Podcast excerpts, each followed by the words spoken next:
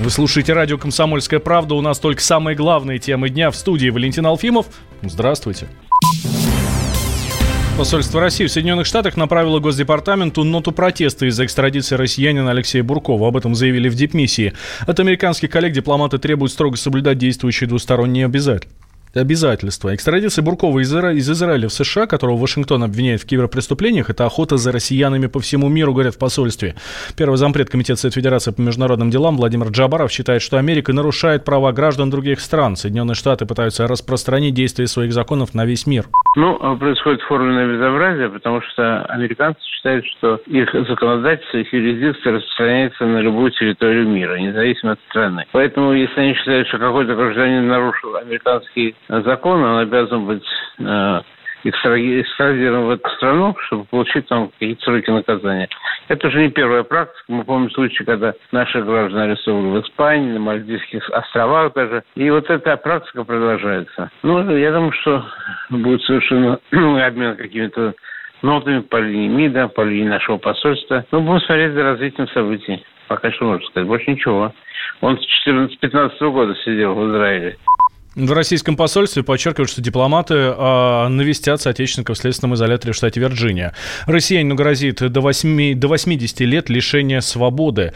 Э, и э, у американцев должны быть весомые доказательства, чтобы посадить Буркова, уверен э, директор фонда изучения США имени Франклина Рузвельта Московского госуниверситета Юрий Рогулев просто так Соединенные Штаты тоже ведь не будут любого человека хватать. Значит, э, какие-то на них, на него у них э, сведения были. Там службы работают достаточно. Это не Буд, которого спровоцировали, заслали к нему агента, он клюнул на удочку, заглотил и попался. А здесь-то они за, и за ним следили. Его обвиняют в преступлении против граждан Соединенных Штатов, которые пострадали. Там ущерб они оценивают в пределах 20 миллионов долларов. Наши Э, протестуют, потому что к правительству и к соответствующим органам никаких обращений не было. Вот и все, что они судят его по американским законам. Собственно говоря, все протесты на этом и закончатся. Никакой суд этот протест не примет, американский. Если у них есть действительные доказательства его вины, значит, суд эти доказательства будет рассматривать.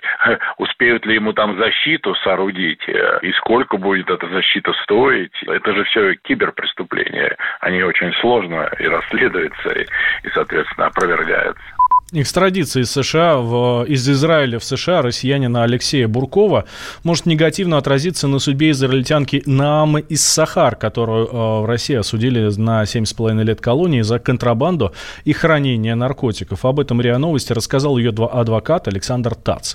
Девушку задержали в апреле этого года э, в транзитной зоне аэропорта Шереметьево. Она летела из Дели в Тель-Авив. В ее сумке нашли около 9 граммов наркотиков. По мнению адвоката, из Сахар задержали, чтобы обменять как раз вот на Буркова, и многие с этой версией э, согласны.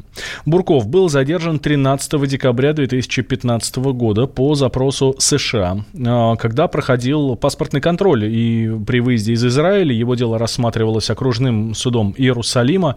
Все дело происходило в закрытом режиме.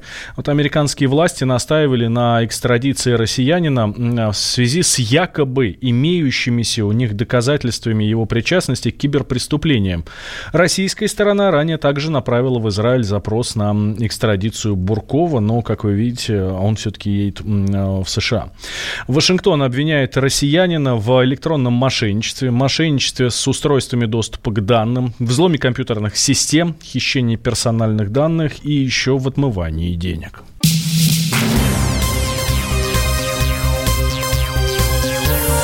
Темы дня. Вы слушаете радио «Комсомольская правда» в студии Валентин Алфимов. Президент США Дональд Трамп предложил турецкому коллеге Реджеп Тейпу Эрдогану сделку на 100 миллиардов долларов – также глава Белого дома хочет обсудить обходной путь для решения ситуации с экономическими санкциями, которые Вашингтон может ввести против Анкары. Эксперт по Ближнему Востоку Николай Тарасов уверен, Эрдоган пытается усидеть на двух стульях. Его попытки наладить отношения с Россией и Америкой могут обернуться катастрофой. Эрдоган, в общем-то, конечно, ведет политику двойного стандарта. Он играет и с Москвой, он играет и с Вашингтоном. Эрдоган оказался в зоне очень критической, когда на кон поставлена проблема сохранения территориальной целостности страны. Вот в чем проблема главная. Второй момент. Он, конечно, разыгрывает нечестно, с моей точки зрения, разыгрывает карту. Он забыл вообще о существовании сочинских договоренностей. Он сейчас говорит о соглашениях по прекращению боевых операций в Сирии, соглашениях США и России, как бы вводит их в ситуацию равной ответственности. Но дело в том, что у американцев одного типа отношения с курдами, а у нас совершенно другие. Турция никогда еще в новейшей истории, пожалуй, только во времена Османской империи, накануне ее падения, Турция не находилась в такой сложнейшей, тяжелейшей международной ситуации, в которой она оказалась сейчас. Визит Эрдогана в Штаты, он должен, в общем-то, определять, определить какую-то точку бифуркации. Ну, а дальше он будет, он сказал, что после встречи с Трампом он позвонит Путину. Вот эта игра, попытка усидеть на двух стульях, в конечном счете, а, может обернуться для Турции национальной катастрофой. Таип Эрдоган прибудет 13 ноября с визитом в США, где обсудит с Трампом закупку новейших истребителей, российских и американских систем ПВО С-400 и Патриот, а также ситуацию в Сирии. Максимальный размер пособия по беременности и родам в России вырастет до 322 тысяч рублей. Об этом сообщили в Фонде социального страхования. Также с нового года максимальный размер ежемесячного пособия по уходу за ребенком за календарный месяц будет составлять почти 28 тысяч рублей.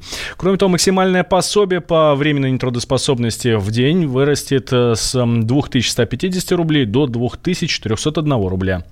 Доцент кафедры социологии, медицины, экономики, здравоохранения первого Московского государственного медицинского университета имени Сеченова Ольга Лебедь отмечает, что увеличение выплат полезно и для семей, и для государства.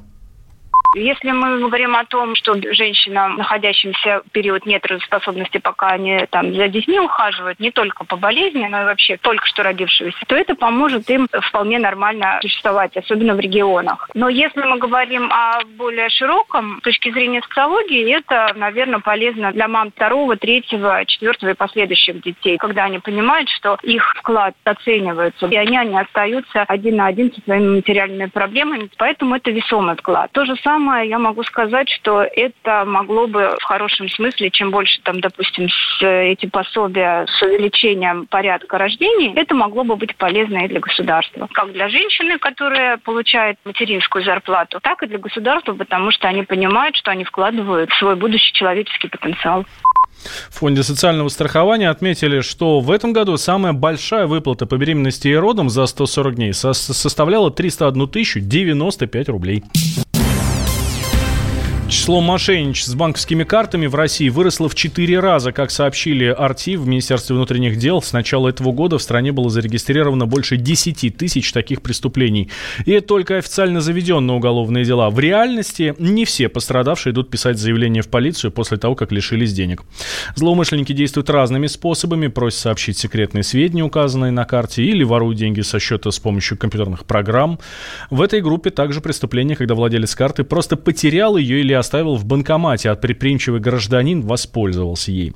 Скорее всего, правоохранители ну, просто стали чаще регистрировать подобные преступления, считает основатель компании DeviceLock Ашот Аганесян.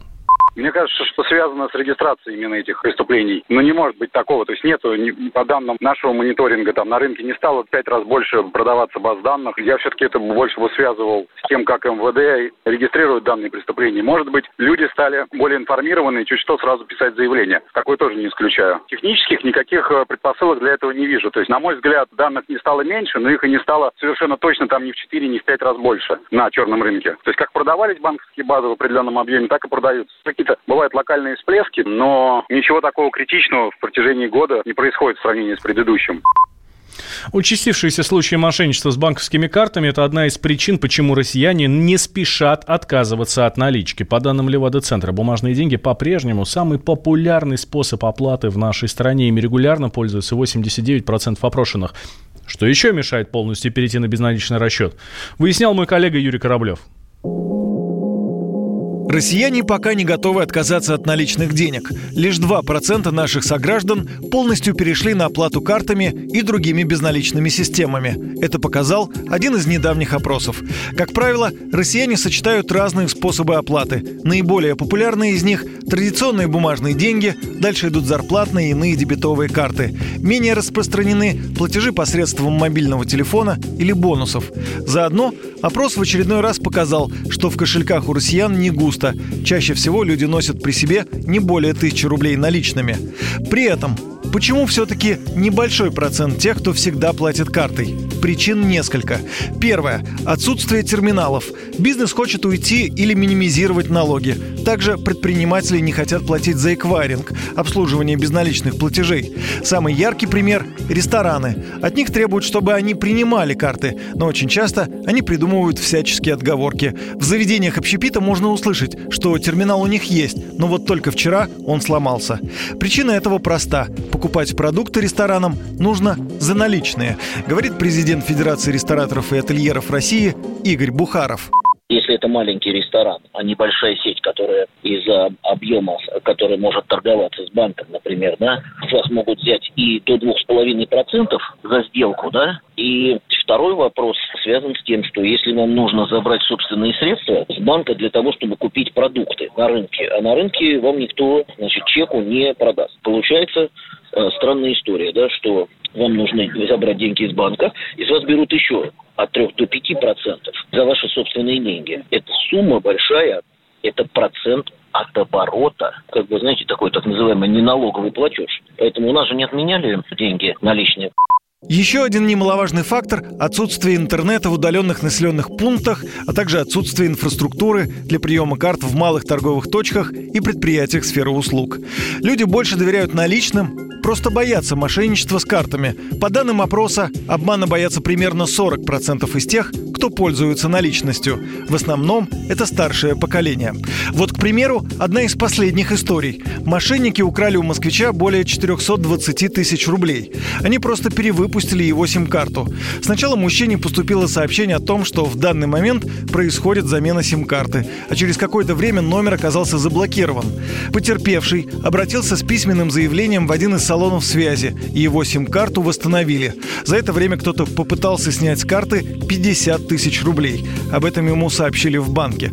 Когда же потерпевший проверил свой баланс, то понял, что с его счета неизвестные перевели более 400 тысяч рублей. Эксперт по кибербезопасности Алексей Раевский рассказал, что мошенникам удалось завладеть сим-картой москвича.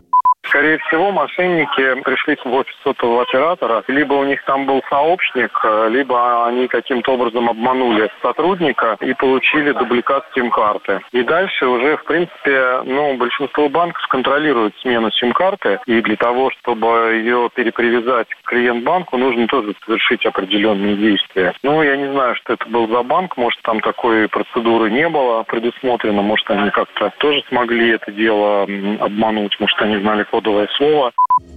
Перекос в сторону наличных сильно отличает Россию от западных стран и Китая в невыгодную сторону. Например, в Швеции лишь 2% торгового оборота осуществляется традиционными купюрами. Во Франции 8% наличного оборота, а в Китае более 500 миллионов платят только безналичным способом. Но эксперты сходятся в едином мнении. Доля россиян, которые используют карты для оплаты, будет расти. Естественный ограничитель на сегодня – неготовность инфраструктуры, отмечает глава правления Национальный платежный совет Алма Абаева. Надо охватить всю территорию Российской Федерации, а не только города-миллионники, поэтому работа должна происходить вот в отдаленных населенных пунктах, в сельской местности. Соответственно, это тоже даст процент. Поэтому если инфраструктура приема платежей безналично будет 100%, то население будет 100% рассчитываться. Абаева добавляет, что за два года количество тех, кто использует только безналичные инструменты, может вырасти с 2% до 4%. Прирост произойдет за счет подрастающего поколения, представители которого еще не начали активно пользоваться картами, но уже привыкли к современным технологиям во всех сферах жизни. Юрий Кораблев, Радио «Комсомольская правда». Темы дня.